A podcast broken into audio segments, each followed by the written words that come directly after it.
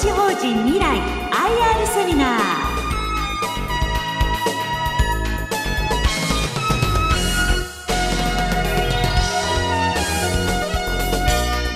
この番組は証券コード3476投資法人未来の IR 活動の一環としてお送りします。お話は三井物産イデラパートナーズ株式会社代表取締役社長菅沼道夫さんです。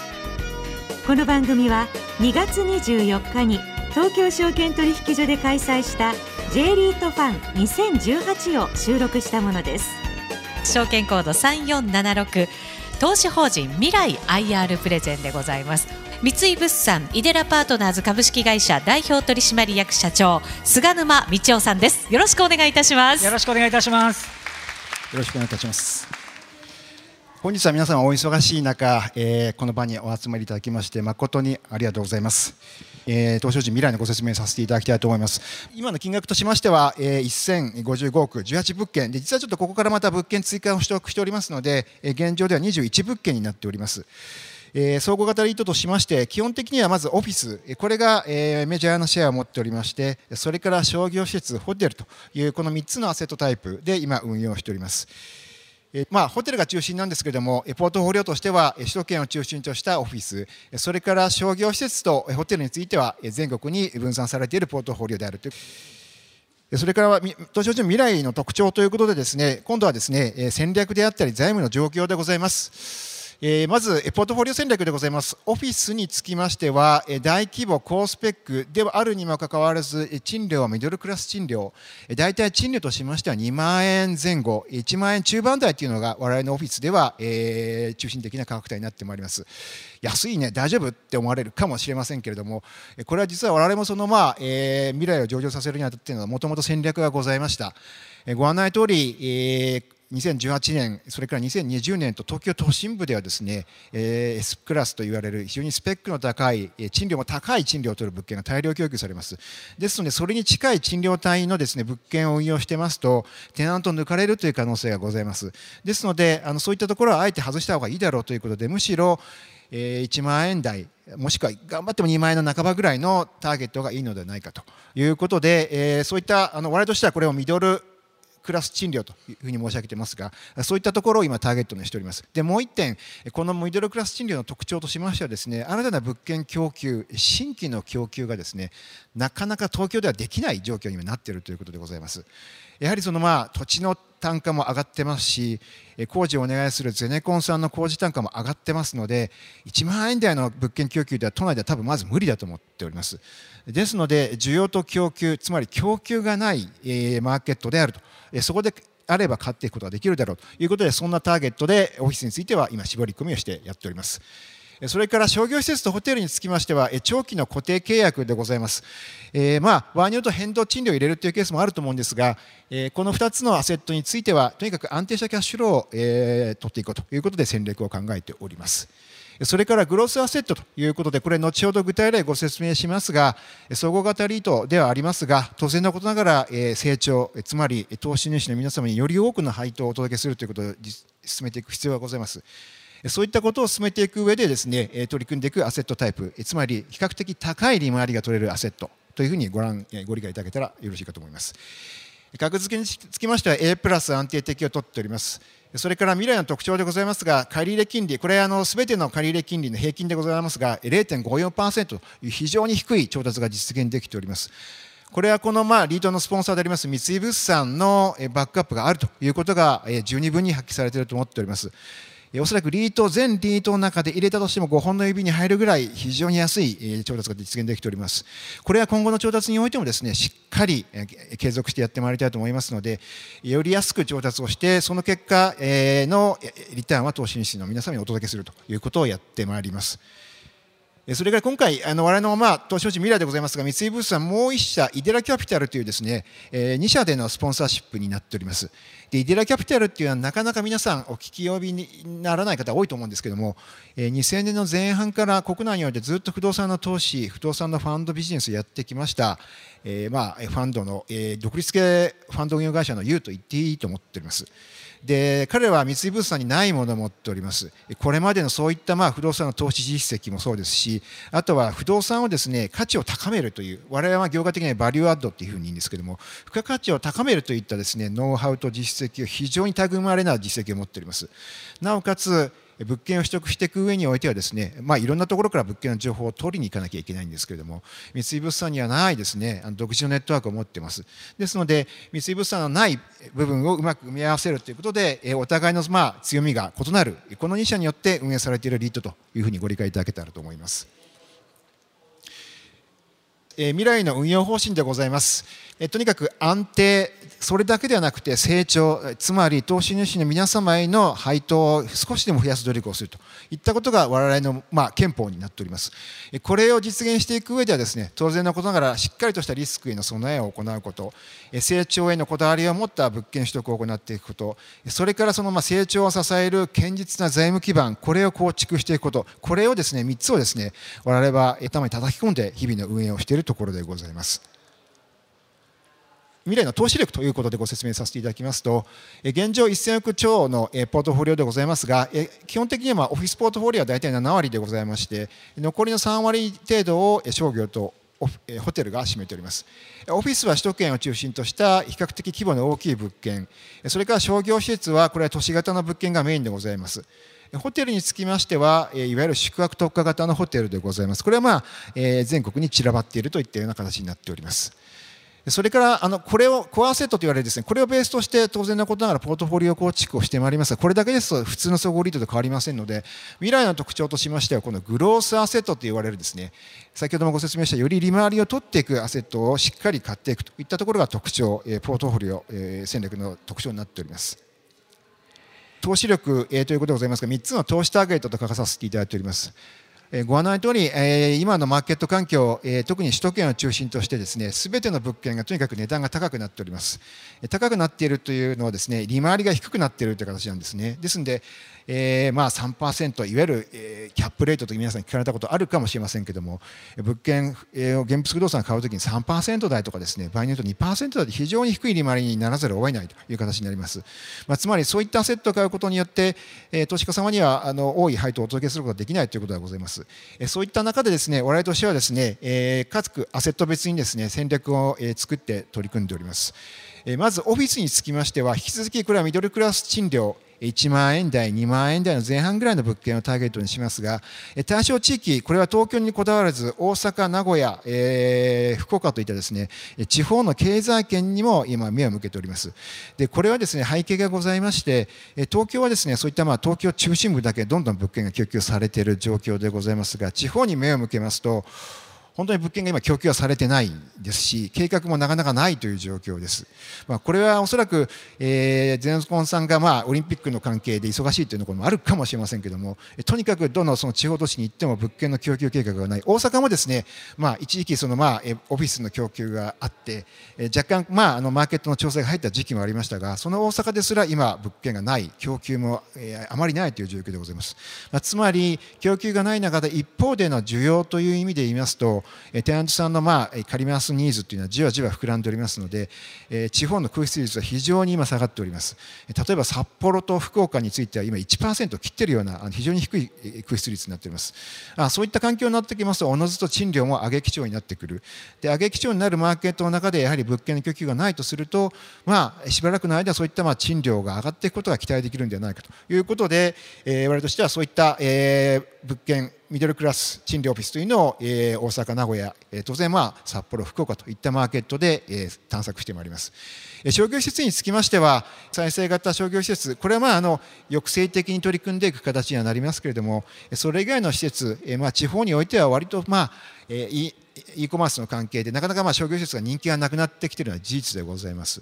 ただ食料品であったり日用雑貨品といったですねそういった品目まで全部まあアマゾンに頼むかというとそういうことではないと思っています。やはり日本人の感性として実際お店に行って色を見て、え、それこそまあ匂いを嗅がないかもしれませんけど触ってみてといったそういったまあ現物実物を見るというまあ習慣はすごくあると思ってますんで、まあ、そういったですね日常使いの施設であればですねでかつそういった施設が必ずどの地域にも勝ち組と言われる施設がありますんで逆にまああの e コマースが広がったから商業ダメだよねっていうことで見向きもされないということは利回りが割と高く、えー、買えるっていうそういったまあビジネスチャンスがあると思ってますんでそういったところをしっかり見極めながら買っていきたいと思います。それからホテルにつきましては、バジェットホテル、先ほどに申し上げました宿泊特化型のホテルですね、これに引き続き注目してまいります。で、当然対象エリアは東京、大阪、京都といったエリアだけではなくて、全国ということで見てまいりたいと思います。まあ、これはいろいろ理由がございまして、例えば東京、大阪、京都ですと、需要が多い一方、供給も多いのも事実でございます。ですので、こういったエリアではしっかりそのまあ、ロケーションといったところあとホテルオペレーターの力というのを見せためながら買ってまいりたいと思いますが逆に地方目に目を転じますと、え、まあ、供給がなかなかないエリアがございます、まあ、つまりそういうところは人気がないんだろうと。えリスクがあるんじゃないのっていうふうにご覧考えられるかもしれませんけれども逆にそういったエリアで供給がないがゆえにですね今あるホテルで均衡している一定の稼働安定した稼働が、えー、で回っているホテルっていうのはあるんですね。ですのでそういったホテルっていうのはしっかり見定めながら、えー、買ってまいりたいと思っております。で仮にですねそういったホテルのそばに観光資源がありますとインバウンドの効果も期待できるんではないかなと思っています。これは観光庁の調べでも出てるんですが直近どんどん外国から来られるインバウンドの方三大都市圏よりもむしろ三大都市圏以外の地方に行かれる方の割合の方が昨年比前年比較では増えてます。三大都市圏に行かれる方が前年比でいうとおそらく今1桁台 9%8% 台のあの増加ですと思うんですけども地方三大都市圏以外です。今10%以上のですね増加率になってます。やはり皆さん三大都市圏はもう行き飽きたといった方がどんどん地方に行ってますんでそういったインバウンドも、え地方のホテルであれば拾える可能性があるというふうに思ってますのでこういった形で各アセット別にですね投資の対象戦略をしっかり作りながら未来は投資を行ってまいります。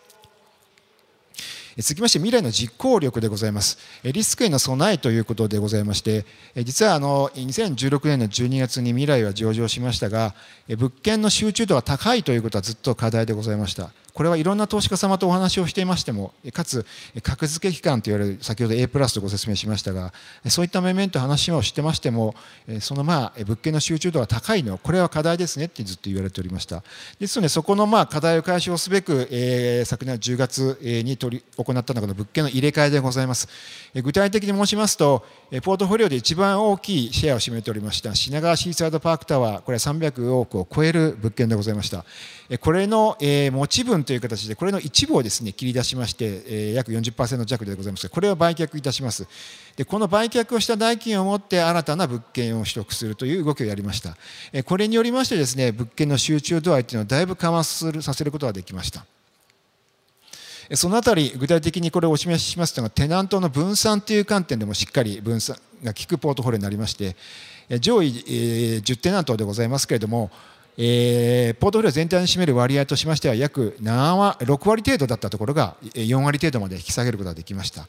さらに、えー、総テナント数も100社ぐらいから250社ということで、えー、より多くのテナントに支えていただけるより安定度が増したポートフォリオに、えー、変えることができたということでございます、えー、この分散につきましては引き続き取り組んでまいりたいというふうには思っております。続きまして未来の交渉力ということで、えー、物件のですね賃貸借の内容について簡単にご説明させていただきます。まずオフィスでございますが、まあ、ご案内のとおり一般的な普通借家契約ということで2年というのは一般的でございます。ただこれ皆さんご存知の通り2年経ったら出ていくかというと皆さん出ていかないですね。あのこれも統計によりますと大体、えー、オフィスの一般的なテナントさんは10年ぐらいは滞在されるというふうなことを言われています。ですので、えー、こういった契約期限が迎えるテナントさん、まあ、そこそこ大きい山があるねというふうにあるかもしれませんけども今のところテナントさんとの会話をしておりましても皆様継続して、えー、入居いただきますといったことをお話しいただいております、まあ、特にこれだけ都内も賃料は上がってきております。ですので我々のまあ1万円中盤台の物件このスペックでこの賃料という物件は多分え都内探してもなかなかないと思ってますんで逆にテナントさんからすると追い出されることを若干恐れてるっていうのがあるんではないかなと思ってますんで当然のことながらそういったテナントさんとは賃料交渉をして賃料を引き上げるといったことは、え取り組んでまいります。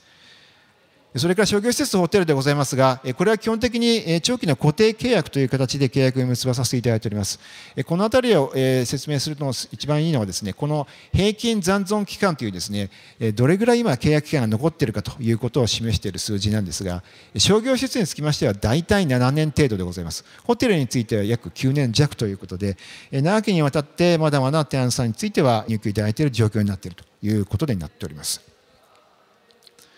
成長へのこだわり、昨年の10月に取得をしました、えー、先ほどのポートフォリオの中でコアアセット、それともう一つあったグロースアセットと言われるですね、いわゆる高い利回りを取っていくタイプのアセットということで抑制的に取り組んでいく案件の例でございます。この施設はですね、ポイントとしましては、商業施設を格安で取得をしました。で格安で取得をした結果、まあ、テナントさんをしっかりつけていけば、高い利回りが、えー、取り得るアセットになるということでございます。今、業績予想上ではですね、この物件についてはですね、NOI 利回りで4.7%、ポートフォリオ全体の配当プラス500円上げる効果があるというような物件に仕上がろうとしております。この物件は商業施設としてですね、奈良のですね、もともとそごう奈良店として1989年に作られたものでございます。非常にしっかりとした建物でございます。それがですね、そごさんがああいった形になって、え、その後、イトー横堂さんの奈良店として運用されていまして、イトー横堂さんが昨年撤退されて、それを我々が安く買い取って、建物、え、商業施設としてのコンセプトをまるっきり変えてます。え、これも皆さんによく言われるんですけども、百貨店がダメで、えー、イトー横さんがダメだったら、3番目お前らもダメだろうという声も実はいただいておりますが、え、これはもうあのまあ、先行する2つの失敗例を当然のことながら考えて、あとこのまあ観光地奈良といったことを踏まえた施設コンセプトとしてしております。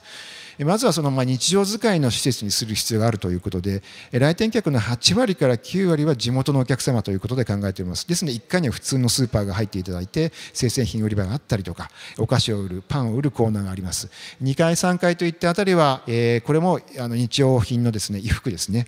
これもそのまあ、あの非常に安い、それこそ島村さんであったりとかですね、そういった日常使いのテナントさん、あとは 100, 100均でございます。そういったテナントさんを入れますが、上層階の方は若干工夫を凝らしております。観光客を取り込もうということで、忍者ミュージアム、それから金魚ミュージアム、そういったですね、新たな新たな取り組みをやっておりますし、ここには会員宿泊型施設を入っていただきます。で奈良、実はですね、あのホテルが足りないというのは根本的にですね、課題として挙げられておりまして、この流れが最近変わっております。その一億になるかなと思っておるんですけどもえ、海外から来られるおそらくバックパッカーのようにですね、あまり高いホテルには泊まらない方、そういった方々を取り込めるのかなというふうに思っております。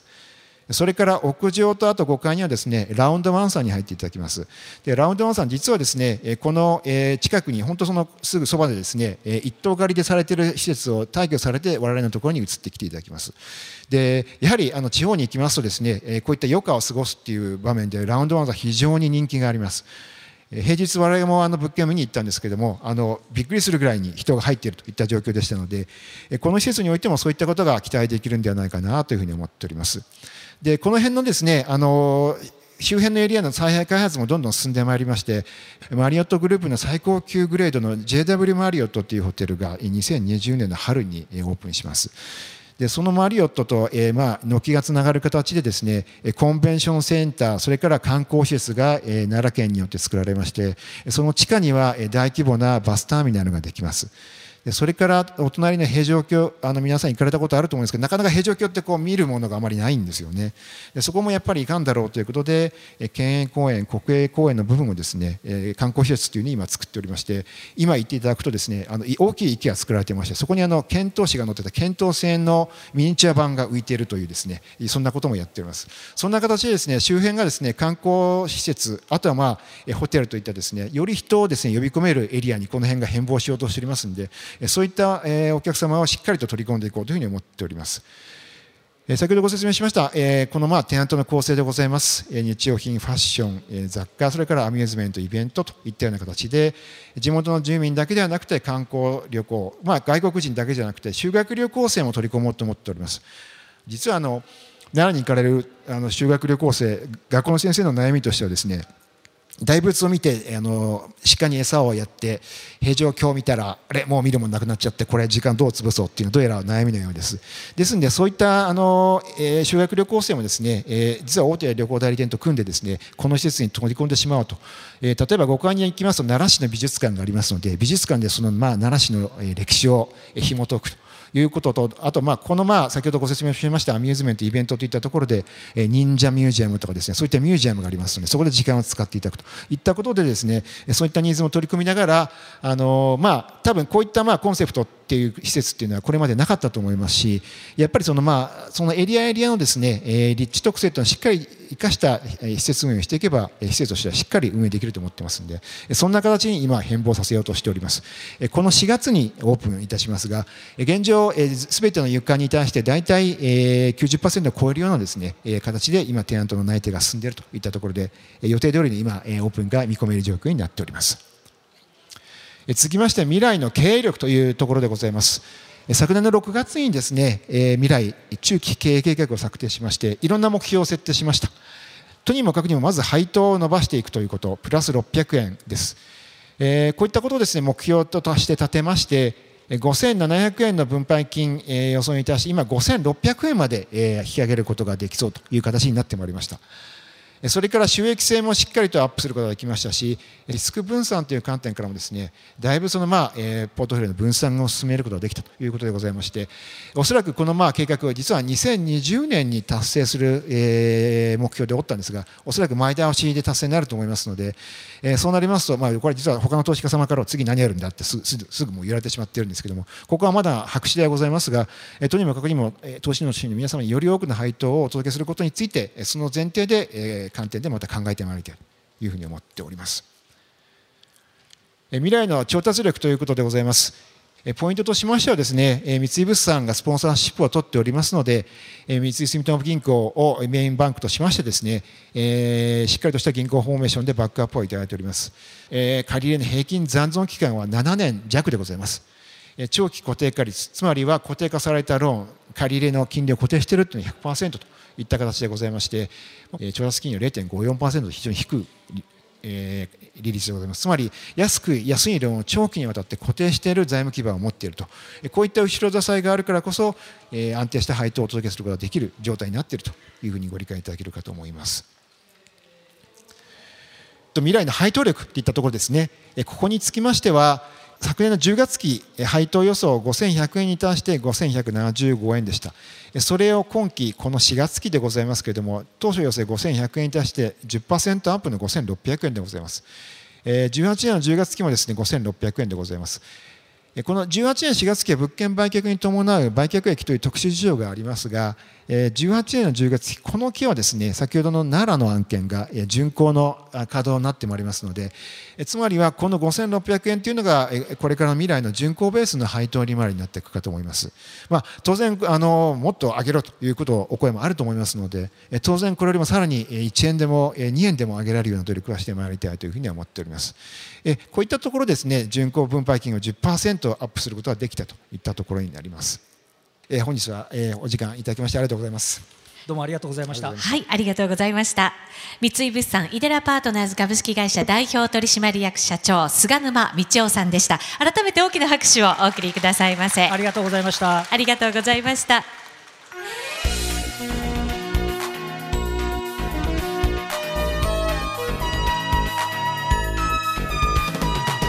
投資法人未来 IR セミナー。この番組は証券コード3476投資法人未来の IR 活動の一環としてお送りしました。